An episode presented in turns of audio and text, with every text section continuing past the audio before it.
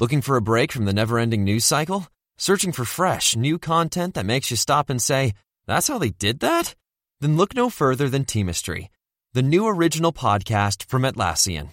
Hosted by filmmaker and documentarian Gabriella Cowperthwaite, Teamistry looks past the front page headlines and into the untold stories of teams behind some of history's most groundbreaking moments. Download Teamistry for free at Atlassian.com slash Teamistry or wherever you listen to podcasts. Interested in healthcare? Well, here's a program you might not want to miss. Hosted by long-time healthcare reporter Dan Gorenstein, Trade Offs takes a close look at the costly, complicated, and counterintuitive world of the US healthcare system and the policies that govern it.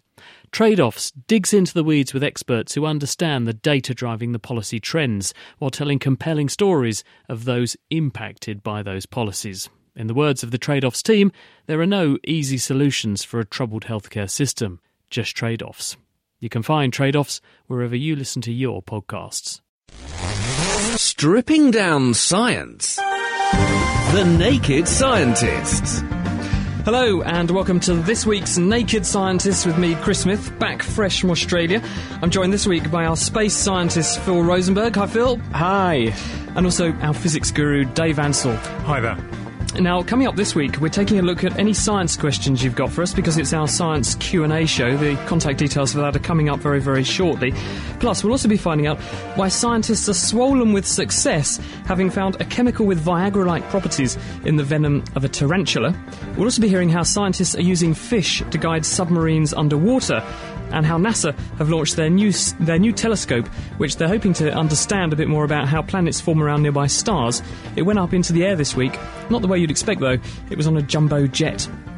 Also, this week we'll be hearing how doctors have used maggots to get rid of MRSA in diabetics with ulcers, and we'll also be catching up on the latest discoveries from the world of chemistry, including why tomatoes used to, like, used to taste like cucumbers, and how beetles use the smell of bees to come in the hives. And in this week's Kitchen Science, I'll be showing you how to build how to build a camera. If you want to have a go, all you need is a magnifying glass and a window. There's a prize for first person through on the phone with the correct result.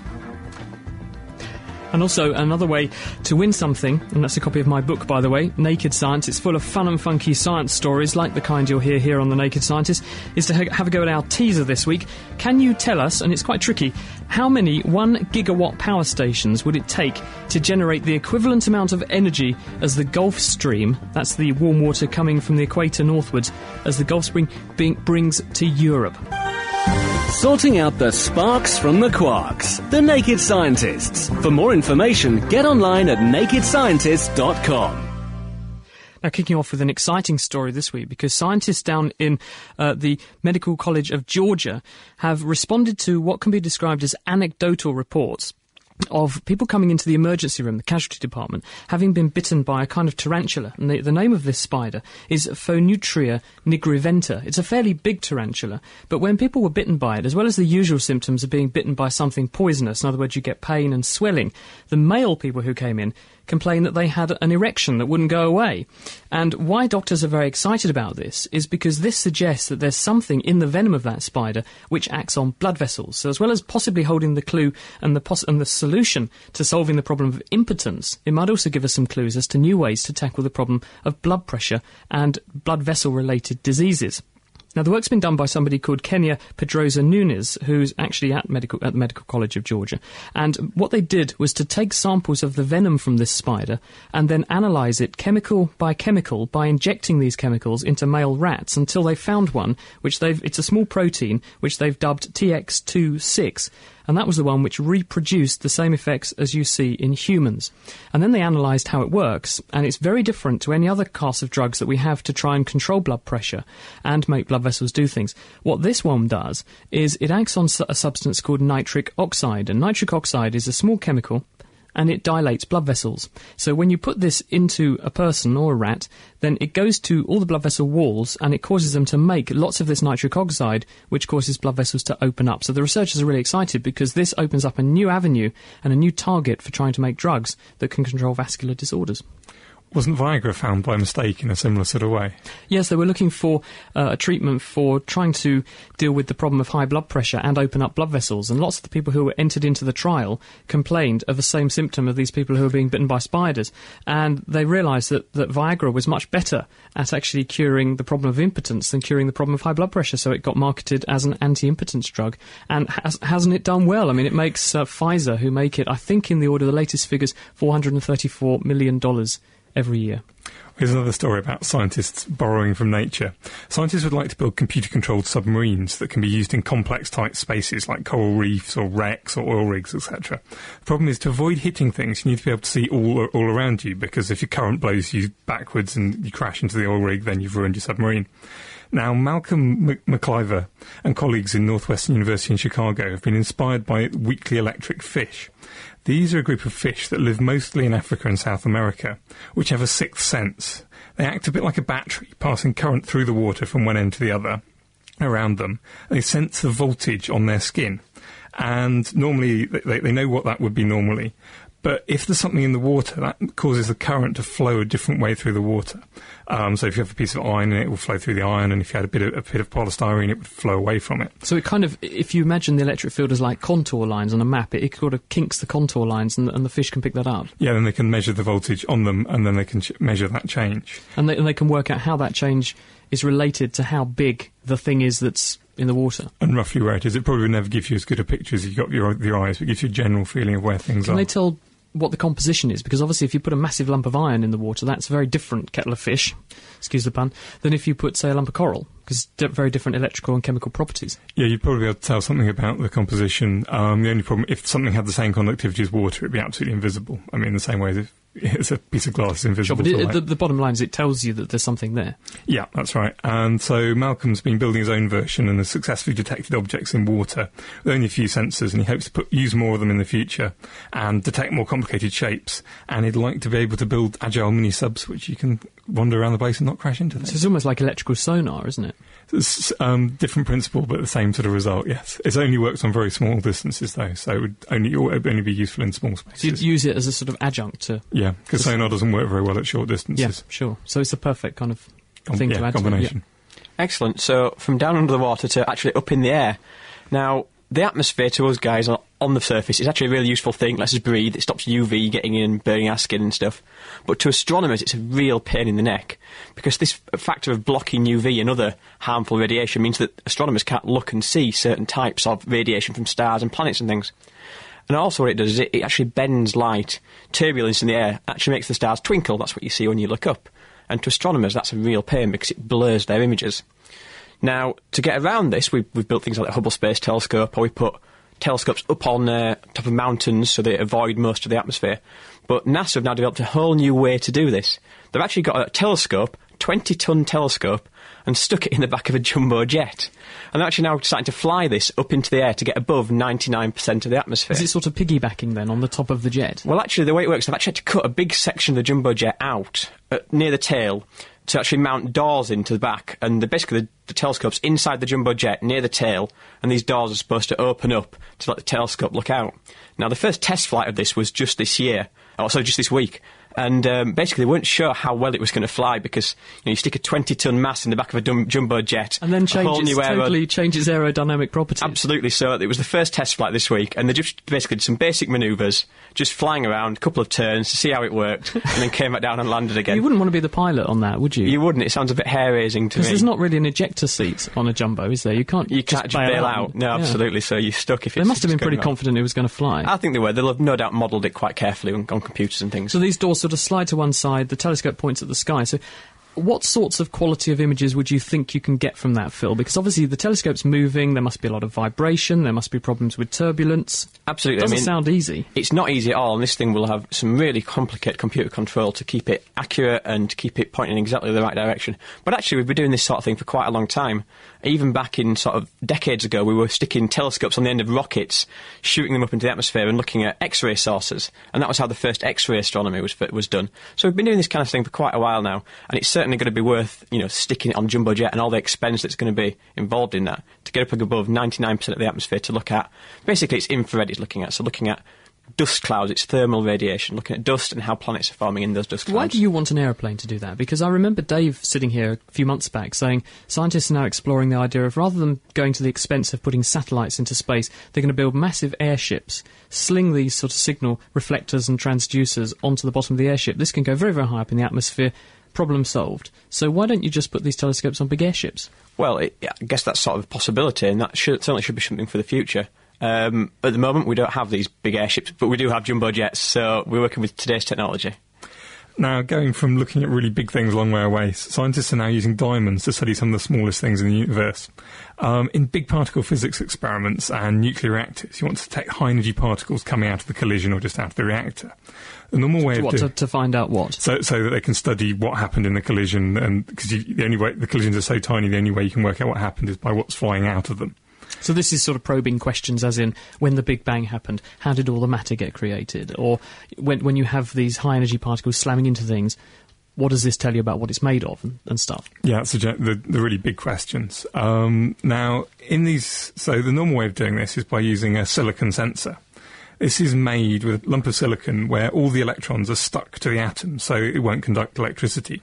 But if a particle hits it, the electrons are knocked off, and then they can move around and they can conduct electricity, and you get a pulse of electricity, which then you know there's a particle gone through there. So that's how you get the information out. Yeah, that's how you know that there's a particle gone through your detector, and then you can plot that on a computer and you can get the data out. There's two problems with silicons. One is that it's not very strong, and the particles going through it can actually knock atoms out and damage it. Um, and also, it's a bit too easy to knock the electrons off, and it can happen just due to thermal vibrations. When everything's hot, they vibrate. So you have to cool it down to about minus 200 degrees centigrade. So that's Now- obviously not easy. it's not ideal, and it's expensive to do all the cooling, and it's just a load of extra hassle. Now, there's a company called Diamond Sensors, which are uh, based in Berk, Berkshire. That they've got, I think they've got the solution. Diamond. This is a diamond's made up of carbon, which has got similar properties to silicon. It's just above it on the periodic table, uh, and it's much much tougher. Diamond's known for being exceedingly tough, so the um, particles can do it less damage. And also, it's much harder to knock the electrons off. So, it, so the thermal thing is not a problem, and it can work up to 100 degrees centigrade. And they've actually put them in the la- new Large Hadron Collider in CERN, which should be coming online at some point this year. So diamonds really could be forever. Let's hope that they can answer some of those questions that have been going on forever in physics. Phil. Absolutely. So, is there anyone at home there listening now that ever thought they could do a better job than NASA? Well, Peter Homer from Maine in the US has just done that and scooped a $200,000 prize for his efforts. He's actually designed a glove, an astronaut spacesuit glove, that's outperformed NASA's spacesuit glove in a competition, and he's won this $200,000 prize. How do you work out that it's outperformed it? What, what does that mean? Well, the way they did it was um, this glove had to go through a certain number of tests. The first was a pressure test, where it was basically pumped up to a high pressure inside and see basically when it bursts, when it starts to leak. And this, this new glove actually performed better than NASA's glove. It with- withstand a higher pressure. It also had a comfort test, so basically it was people trying it on, manipulating things with it under astronaut type conditions to see how comfortable it was, how many blisters you got, and all that kind of thing. Because actually, the, the gloves that they get at the moment, the astronauts, are actually really not that comfortable. They've got to be really chunky and insulated to keep their fingers warm. Uh, and they've got to really withstand, you know, high durability, so they don't get damaged and leak all the air out.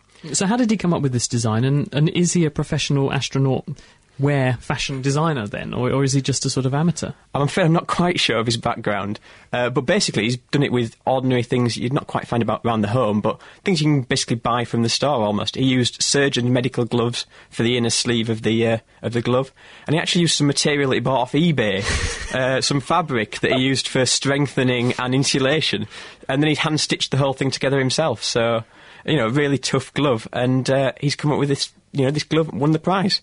However, if there's anyone at home that, that thinks that they can do better for other things, this is not the only competition that NASA in, run. There's actually another one next week if you want to get your this on a in weekly quick. basis, do they? Like, Not quite on a design the astronaut's basis. helmet this time. Is it like they're going to get the whole new astronaut by the time they've finished? Well, actually, the next one is to design a digger for use on the moon. uh, if you for when the future air moon bases come online, so for Earth moving on the moon.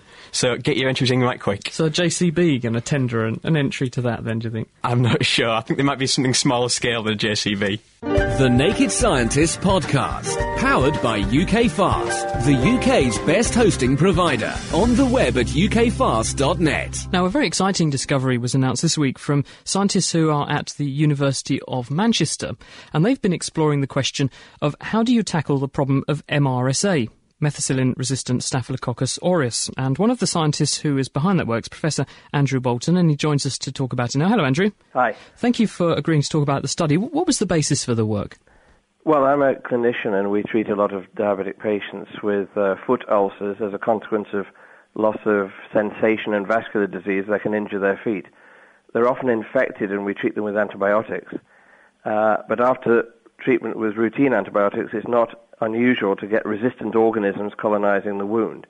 Uh, and we have been using for the last 10 years or so maggots, or if you prefer it, larva therapy to treat these wounds. And we observed uh, about a couple of years ago that a number of the MRSA contaminated wounds seemed to be uh, cleared of this contamination by treatment with the larvae. Is MRSA a major problem now in the community? Because traditionally, yeah. this, this, was something which we bred in hospital by wide scale use of, of, of, antibiotics, and largely it was a hospital problem. So, are you saying that now this is very much a community problem? There's people out there in their homes with it? Sure, this MRSA is everywhere, basically. It, it was more common in hospitals, but most or much of the MRSA we see now is community acquired. And so, pre- presumably, it's therefore a problem to get rid of because if you just chuck antibiotics at these patients, actually, because it's MRSA, it's very difficult to clear. Absolutely. These are very resistant organisms to a number of, uh, of the more regularly used antibiotics. And MRSA develops because we've knocked out most of the sensitive organisms. So the, the challenge is how to remove this because we've already published a paper some years ago showing that those wounds with uh, contaminated with MRSA are slower to heal. So, what did you actually do in the study to exploit well, the maggots? Yeah, the, the, first study we did was uh, an observational treatment of consecutive patients with MRSA colonized wounds with larva therapy. And we apply about uh, 100 sterile larvae of the green bottle fly to the wound. And um, these stay on for about three to five days. They go on the size of a small grain of rice, and they come off about I guess about 10 times larger, the sort of maggot you could see for fishing, uh, you use for fishing uh, tackle. So um, we used about three to five applications of these, and of 13 consecutive cases, 12 were completely uh, clean, cleared out of the MRSA. Why is that? What are the maggots doing that antibiotics won't do? Well, that's what we're working with our microbiologists to see. But it does appear that the that the maggot is a bit like a magnet, and you can imagine the MRSA as iron filings and it appears to be attracted to the cuticle. But we're also uh, dissecting out larvae removed from wounds to see if they ingest them, and we're looking at a number of possibilities that maybe some of the the uh, substances they secrete, for example, that uh, kill off or at least stop reproduction of the uh, MRSA bacteria. So, in other words, the maggots' digestive juices that they're squirting onto the tissue that they're then going to eat are in some way also toxic to the bugs. That's possible. I mean, that's been known for some time that these may have a, a bacterial killing property. And of course, the ideal would be to take this further to, to I- isolate whatever it is that is uh, active in the maggot that is uh, killing the MRSA, and perhaps to develop a treatment that doesn't actually require live maggots. How did the patients feel about this when you said to them, Would you like us to fill your wound with maggots? Um, I think we don't quite say it just as you did. Uh, we explained that these have been used uh, literally for hundreds of years in wound healing uh, that they're bred on a sterile uh, nature, so they're not going to cause any problems. That most of our patients have nerve damage, so they have no sensation in these wounds, they're not aware of the larvae. Uh, and the fact is that these really do digest and remove dead and necrotic tissue as well as infection. So they're very good at cleaning wounds to allow healing to follow afterwards. And when people do uh, get the sensation of the maggots in the wound, what do they say they feel like? Um, sometimes they're aware of just like a tickle or, pins and needles, or sometimes aware of minor movement, but it's difficult to know how accurate that description is, or rather it is that they know that they're there. So presumably now you want to, to try this not just in diabetic people, but in people with all kinds of wounds, and see if you can you can have something which will attack MRSA in an effective way. Well, absolutely. Um, I, am a, a, diabetes uh, specialist, so we now have a grant to do a proper trial because this is suggestive but not proof in medicine, we need actual proof from a randomized controlled trial. So we're about to start uh, a trial where we randomize patients to either have uh, larva therapy or a more standard treatment and to confirm our initial observations. Thanks very much for joining us to talk about it, uh, Andrew, and I wish you the best of luck. Thank you. That's Professor Andrew Boulton, who's from the University of Manchester, describing how they've used in the people with diabetes and diabetic ulcers, maggots to remove MRSA, methicillin resistant Staphylococcus aureus. And uh, following on from that microbiological theme, if you like, on next week's edition of The Naked Scientist, we'll also be exploring why about 10 million people in the UK end up locked to a loo seat for longer than they'd like to be every single year just because of food poisoning. We'll be talking about how microbes cause food poisoning, and that's both bacteria and viruses. And we'll also be finding out some funky facts about fungi. Phil. Back to this week. Coming up shortly is Richard Van Noorden from Chemistry World to explain to us why tomatoes once tasted like cucumbers and other chemistry news. But first, though, don't forget it's our science Q and A show. You just call in with your questions, and we'll try and answer them. Uh, Renee's on the phone. Hello, Renee. Hi. Hello. How are you? Fine, thank you. Uh, what was your question? Uh, yes, I have a question about microwaves and about something that happened in my kitchen the other week. Um, I was warming up some leftovers and uh, in the microwave, the food caught fire, which was probably due to some tinfoil or something that was left on it. Um, so that's not the mystery. But the mystery is that after I unplugged the microwave and uh, waited a few minutes to let everything cool down, I opened the door and the Pyrex plate that I had been cooking the food on suddenly exploded. And I would just like to know if you could tell me why that happened. Now, when you heat up something like Pyrex, it generally gets a bit bigger, and if you heat it up an awful lot, it'll get quite a lot bigger. And if you've heated it up over a while, it, the whole it'll get bigger all the way through. Now, if you co- if it cools down slow, suddenly, then the outside of it's going to shrink, but the outside is going to shrink before the inside does. So the outside of it's going to be in tension. It's going to be being tried being pulled apart by the Pyrex in the middle of the plate. Um, and so now, if there are some cracks on the outside of the plate, maybe you'd scratched it, or maybe they just build up by lots of these expansions and contractions. Um, if that crack gets long enough that it can start to travel through the plate, then all that pent up energy of the um, of the outside being squashed, being um, pulled by the inside, can be released as a great, great big crack, and your plate will split into two halves. If that makes any sense. It does, yes. Does that sort of answer that for you, Renee? Sort of this, but what, what I still don't quite get is what caused it to really explode with such a force. Um, the fault because um, the ex- expansion and contraction is a uh, it doesn't move very far, but um, it can, the forces are immense. If you've ever seen water freezing, you can blow apart stained um, cast iron pots with it uh, it will break apart mountains and things. So the forces are enormous, even though the distance is very small. So that it will release quite a lot of energy, enough to probably make it fly apart. Renee, do you want a quick go at the quiz? Yes, thank you. Plants pick up nitrogen from the air to help them grow. Is that science fact or science fiction? Um, that's fact.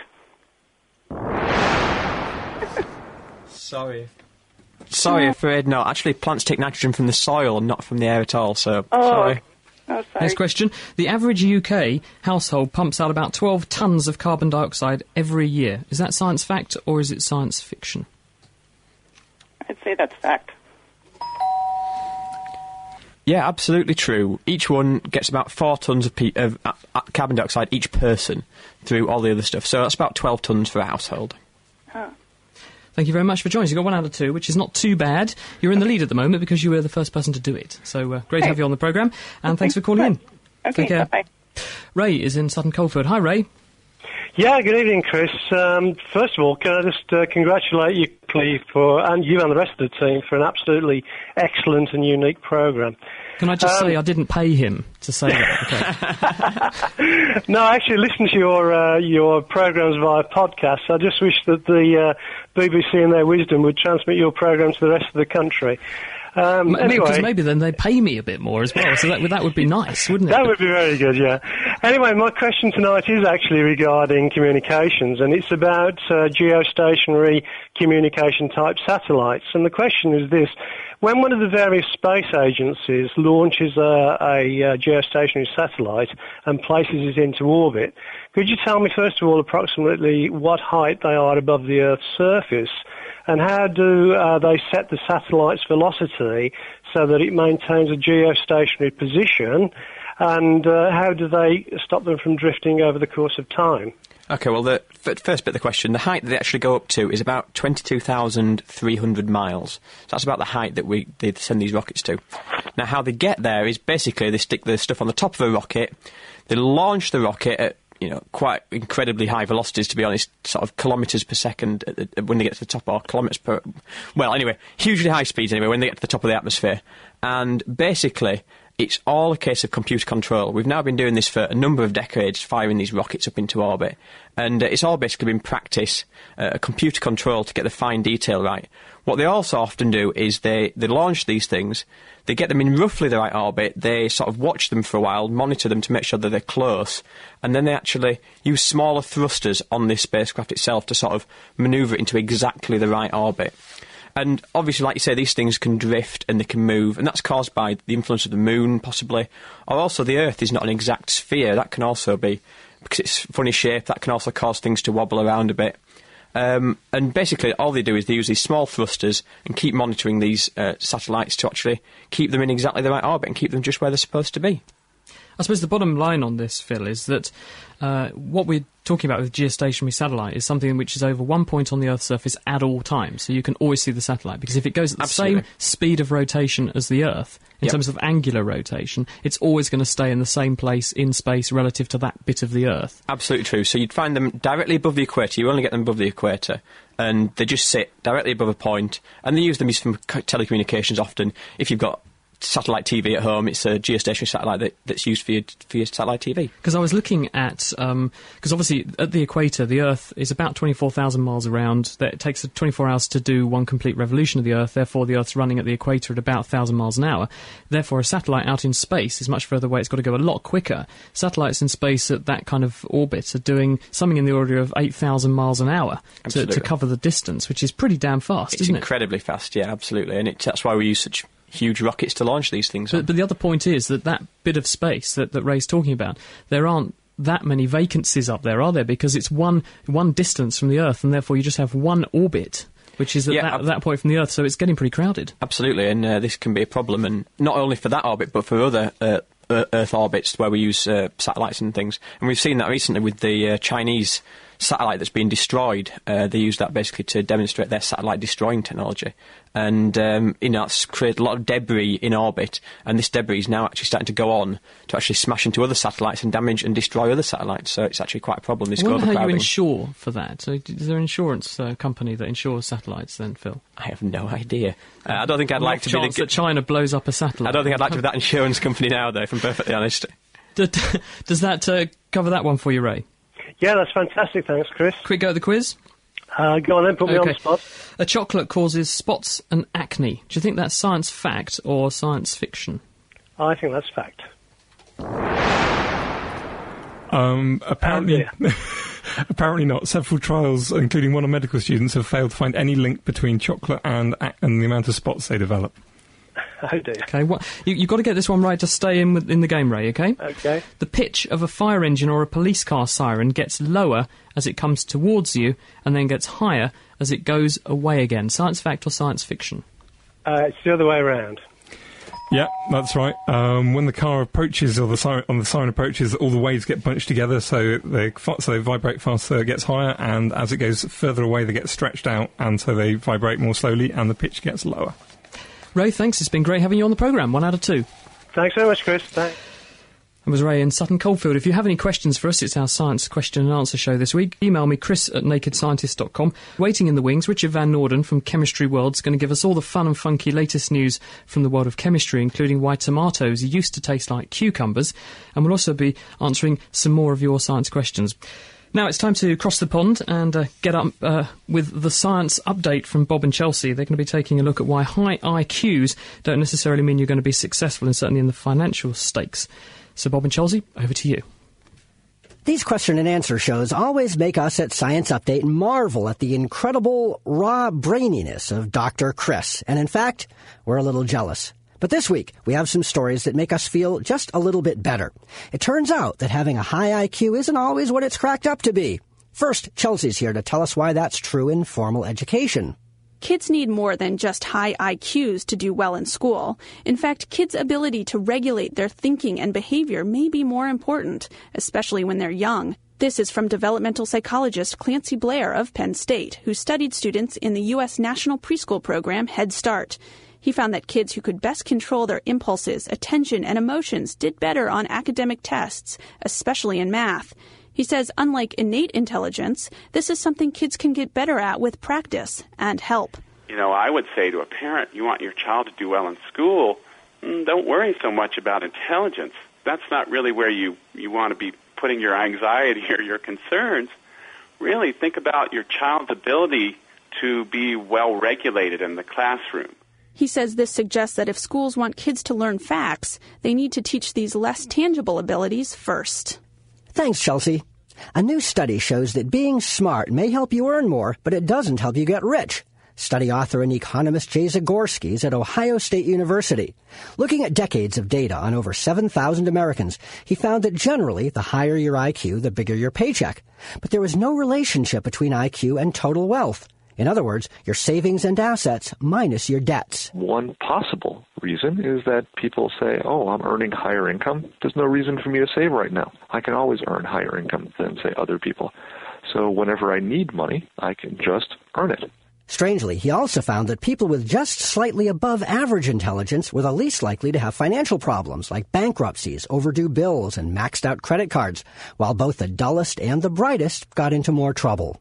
Thanks, Bob. Well, we hope that puts you in your place, naked scientists. Next time, we'll summon up all our mental powers to tell you about your skin's natural defenses against infections and how bacteria in your stomach could help prevent asthma. Until then, I'm Chelsea Wald. And I'm Bob Hirshon for AAAS, the Science Society. Back to you, naked scientists.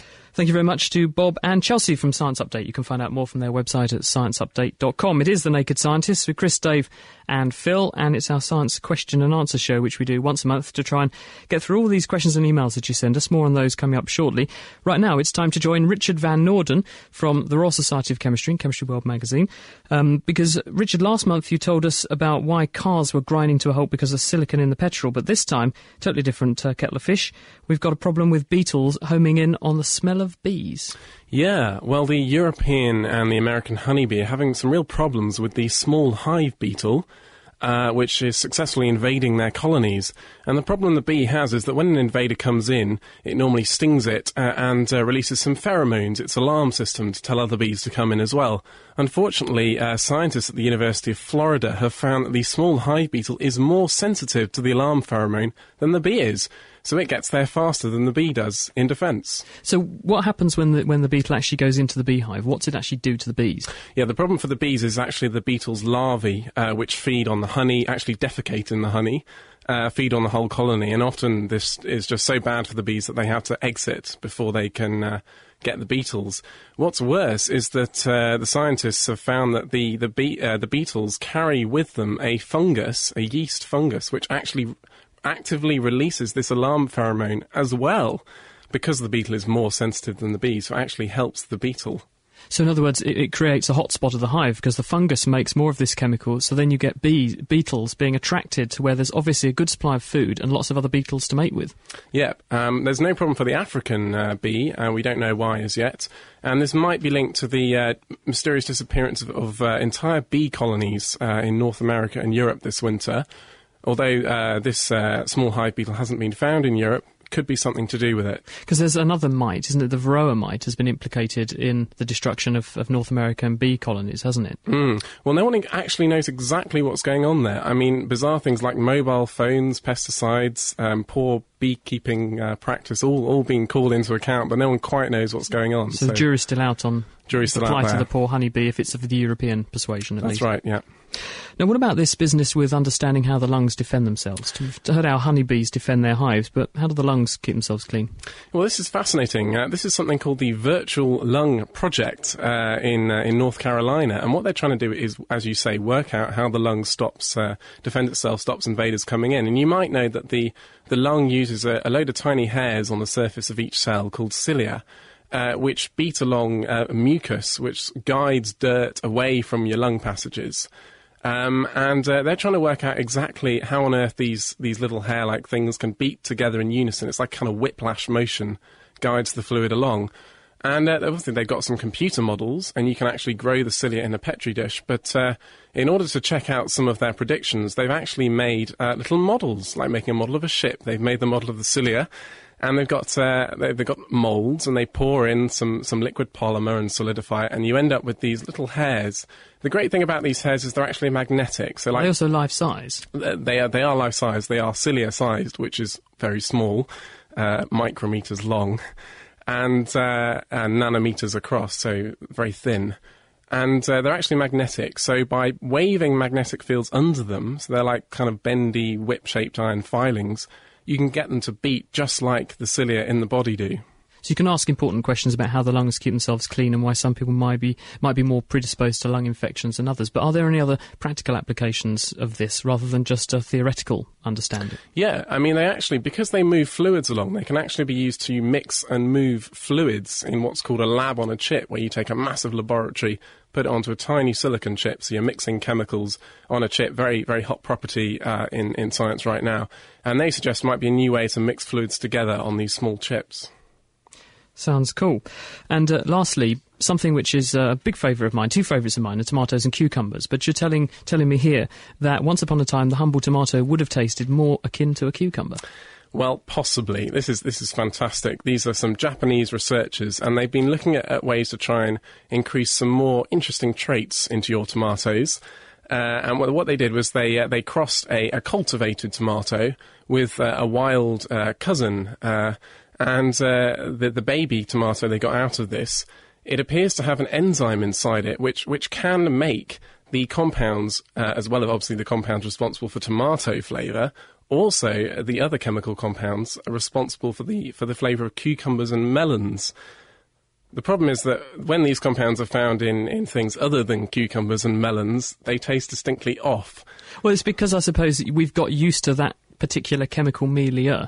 We have grown tomatoes and bred them the way we have to have the flavour that they do because we like it. And so if you fiddle with it and put something that shouldn't be there in that sort of chemical combo, you end up with something that does taste distinctly strange. That's exactly right. And I mean, it's quite possible that in the past, um, wild strains of tomatoes, which of course have far more genetic variation than our cultivated strains, could well have had this enzyme able to make both types of chemical compounds.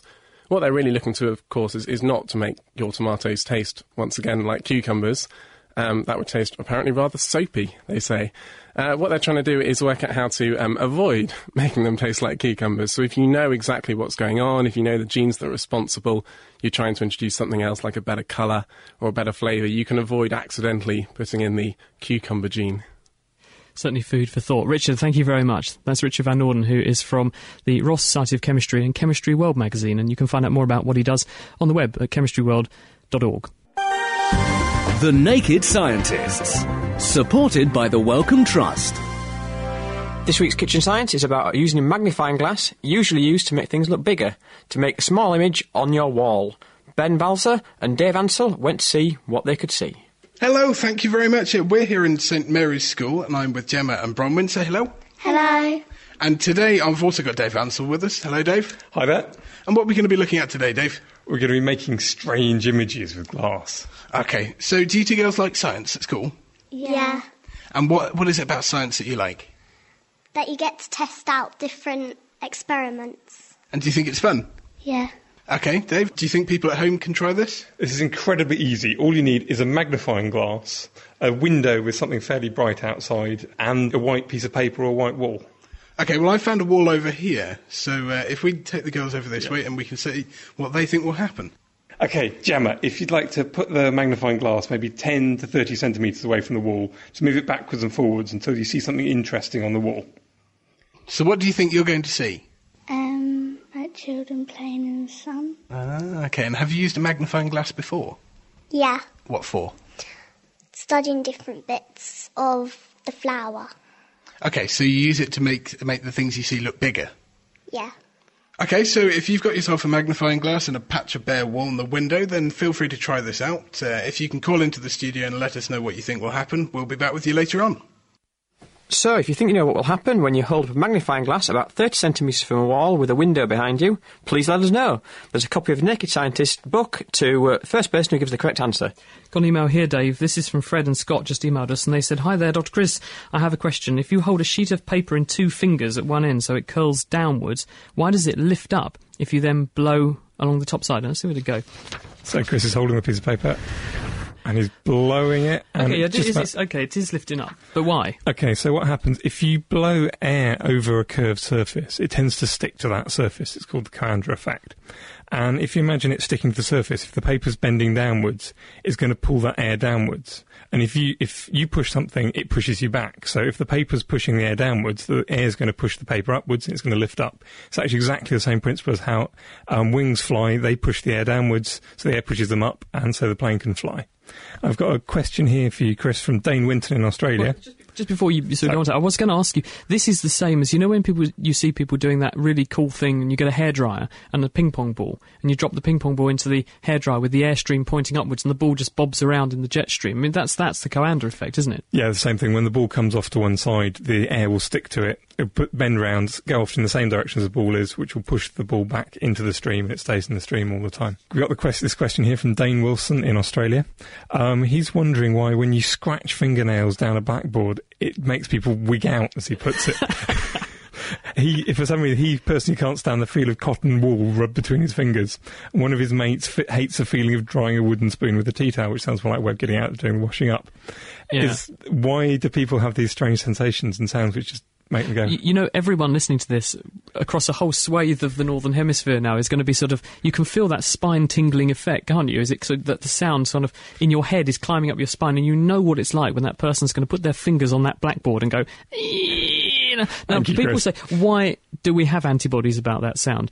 Um, the reason is not known for sure, but there was it was subject to a scientific bit of scrutiny, and researchers actually got volunteers and played them these sounds and saw how they responded to them, and they found there is a, a frequency response. In other words, in the ears, when you play sounds of a certain frequency, it elicits this very profound stress reaction and this that spine tinglingly, shockingly awful. I really can't stand that sort of sensation. What they suggested was that those sort of frequencies are the same kinds of sounds emitted by an animal that's in distress. So what they think's going on is that when you have an animal in distress, it emits sounds at that sort of level. We're all tuned to be sensitive to it, so that we pick up on the fact there's danger around, and we therefore should be prepared that we might have to run off. So it sort of galvanizes you into action. That's one possibility. Got a question here from he calls himself uh, James. He also calls himself Jam Sandwich, probably for Phil. Um, when spe- sending a spacecraft to the moon, which is 230,000 miles away, um, he reckons at 8,000 miles an hour. How did the command module reduce its speed in space? Because there's no friction, there's nothing to apply the brakes to, and land in a graceful way. Well, actually, this is um, again. It's it's sort of like the question we had earlier. It's all based on rockets and thrusters. Uh, basically, when they went to the moon, they didn't just fire straight at the moon and hope to slow down in time. They actually went into orbit around the moon first, and then a small command module detached from the from the orbiter module and went down to land on the uh, on the surface. Now, actually, it was quite a hair-raising moment. There was a computer control uh, set to guide the spacecraft in at a particular point. But actually, the first uh, space flight, when Neil Armstrong got down to the surface, he realised they were going to land in a boulder field, which would actually probably disable the spacecraft, or possibly they were going to crash. Basically, he had to take manual control away from the computer. And actually, when he finally landed, he only had about 16 seconds of fuel left when he finally touched down on the surface. That was a bit hair raising, I should think, wasn't it? A little bit, but these guys, you know, are test pilots. They're trained to do this sort of stuff, so all fair play to them. Don't forget, we're running a teaser this week on The Naked Scientist, which is can you tell us how many 1 gigawatt power stations would you need to replace or produce the equivalent amount of energy that the Gulf, sp- uh, the Gulf Stream, the warm water in the sea, brings north to Europe? We've heard from Diane in Norfolk. I think she's probably the closest so far. She reckons it's 3 million. Cool. Um, got go go for No, I was just going to say, uh, have you have you got any other um, sort of suggestions on that one yet? No, how many- no more suggestions coming in. Okay. Well, Tony's in Westcliff. Hi, Tony. Hello, sir. Hello. Good morning. Uh, evening. Sorry, I'm still asleep. Sorry, Tony's in Westcliff, Australia, where it's morning. Oh, Tony, not hello. quite. No, what I was going to ask you was uh, very small bugs like bacteria and so on. Do they have any intelligence? I mean, they haven't got a brain, have they? No, they haven't got a brain, and, and it's quite pertinent that you ask this because I, I asked a sort of similar question to someone who's actually going to be on next week's edition of The Naked Scientist when we're talking about bugs and viruses and fungi. And that's Uh-huh. Gillian Fraser, because I said, you know, bacteria don't have a brain, but how do they work out where they are, where they want to go, where their food is? Because bacteria have these tiny propellers that can push them along, make them swim. So how do they know where they want to go? And and what she said was on the surface of a bacterial cell, there are lots of these sort of receptors. They're like docking stations for chemicals. And so the bacteria can taste on their surface what the outside environment around the bacterial cell is actually like. Now, by comparing chemically how many of those receptors have got things that they like locked onto them, there'll be more receptors lo- with things locked onto them closer to a food source than on the side of the bacteria further away. So they can use that as a sort of guidance mechanism to tell them which way to go. Similarly, if there's something they don't like and it's in higher concentration on one side than on the other, then they know to sort of move away and How go in the opposite direction. Tell themselves? Sorry. Ah, well, what they've got is a tiny propeller on the back called a flagellum, yeah, and this is a protein motor. It's it's almost identical to a little motor, and what it does is it burns energy, and the energy when it burns makes the protein change shape, and it does it very very fast, and it whizzes around quite literally like a propeller. In fact, bacteria go so fast that they're in the Guinness Book of Records as the world's fastest moving object. They, far, Lord. they can actually, relatively speaking, they fly faster than a jumbo jet. They can do 60 times their own body length in less than a second. So they are the world's fastest swimmers if, uh, if you're a bacterium and you've got one of these propellers on the back end. What can I ask then? What about sperm? Because you know, all animals, uh, sperm are the same basically, but they wriggle, don't they? I mean, is that the same sort of thing? Spot on. They also have uh, a very similar thing. It's not called, um, i i- well, it's a very similar thing. The sperm also have these flagellae. They also have the same sort of protein motor, and they burn energy to make the, the to make the back end of the sperm wiggle, and it wiggles in a sort of rotary way, which pushes the sperm along. That's spot on. Absolutely right. Oh, very interesting. Thank you very much. That's all right. Quick go at the quiz. Oh, yeah, quiz. Yeah, right. Okay, pla- uh, the the question that here we've got is things look blue underwater because of the colour of the sky. Is that science fact or science fiction? I would say fiction. Absolutely true. Things look blue underwater because the water actually soaks up red light, so lets the blue light through, so everything Oh, looks a bit bluer. Well done, that's right, Tony. Next question. In summer, a tree drinks about 60 gallons of water every single hour. Do you think that's fact or fiction? I would say that's right too. Absolutely. A recent review on this topic uh, from 1977, not that recent actually. Recent, Phil, I don't think so. Not that recent. suggests that a single 47 foot maple tree drinks 219 litres, so 58 gallons of water every hour. Tony, two out of two. That puts you in the lead so far. Oh, Brilliant. thank you. Thank you for joining us on The Naked Scientist. See you, sir.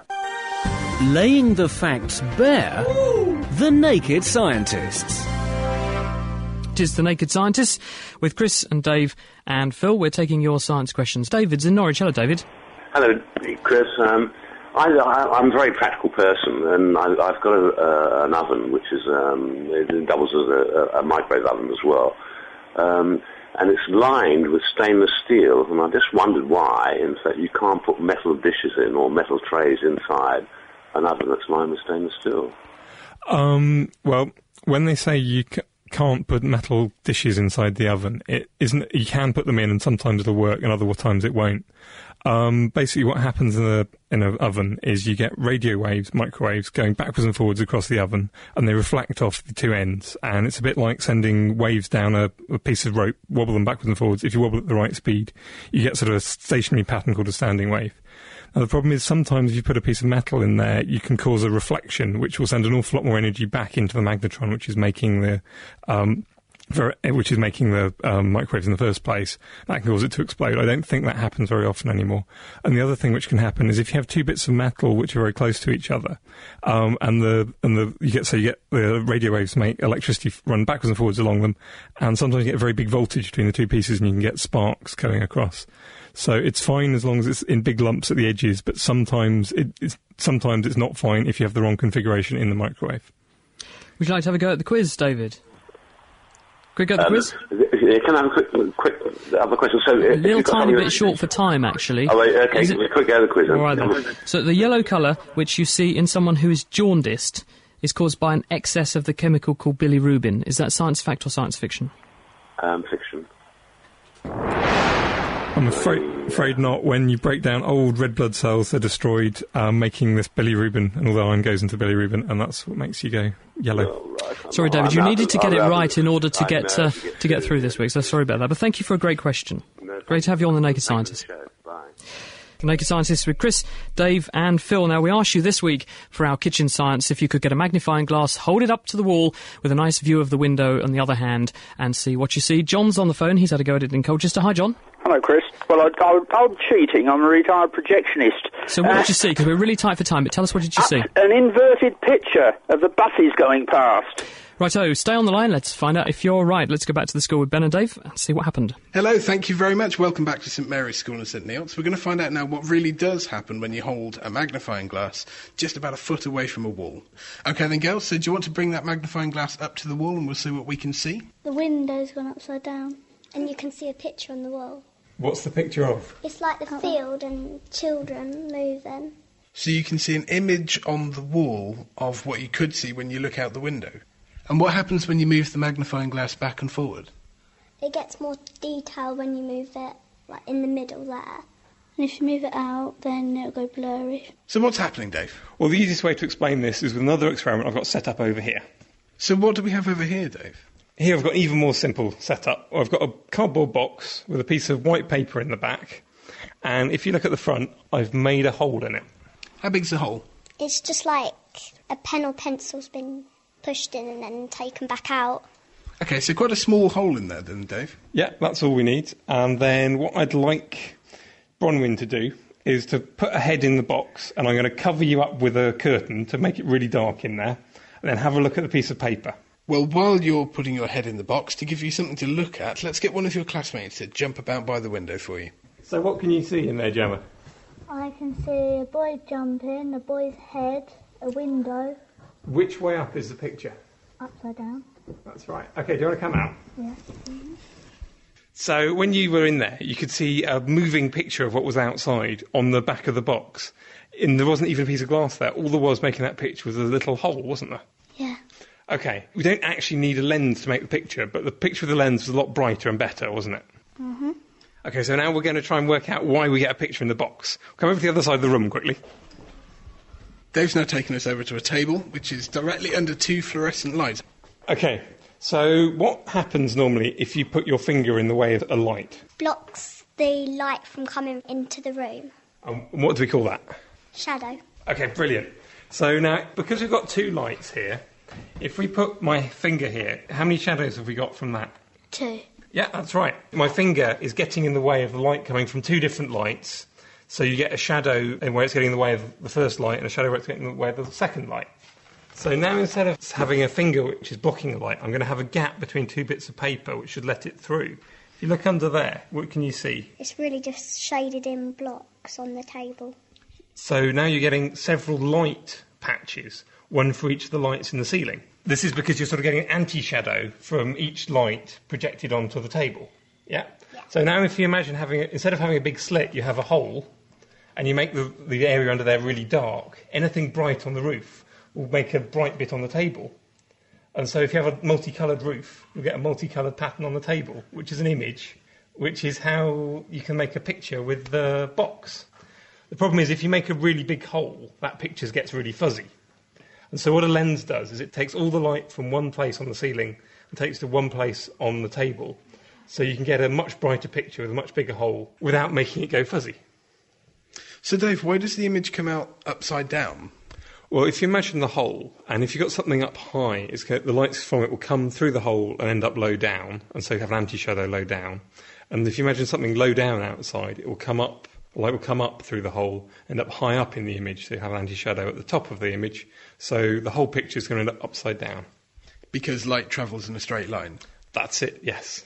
So I hope that you found the same thing happening at home with your magnifying glass producing a perfect, if upside down, image on your wall. So now, from St Mary's School in St Neots, from Dave Ansell, from uh, Bronwyn, and from Gemma, I'd like to say goodbye. Bye.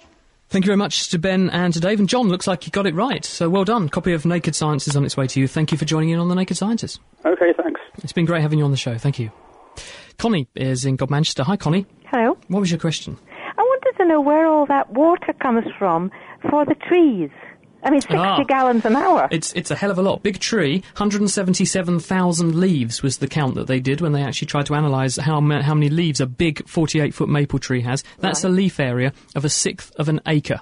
Huge amount of leaf area. In the bottom of each of those leaves are thousands of tiny pores, miniature holes, which open up when it's a nice warm day and they lose water.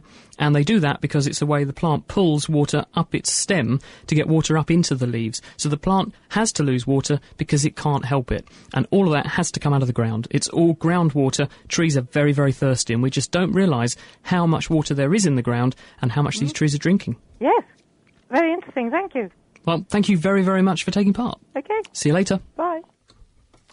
Now, with the teaser, um, the answer to the teaser, teaser, the Gulf Stream or the North Atlantic Drift is a warm current heated in the Gulf of Mexico and the Caribbean. It comes across the southern states of the US, across the Atlantic in- into Europe. It moves about 80 million tons a second of water and about moves 1.4 petawatts of heat, which is 1.4 million gigawatts.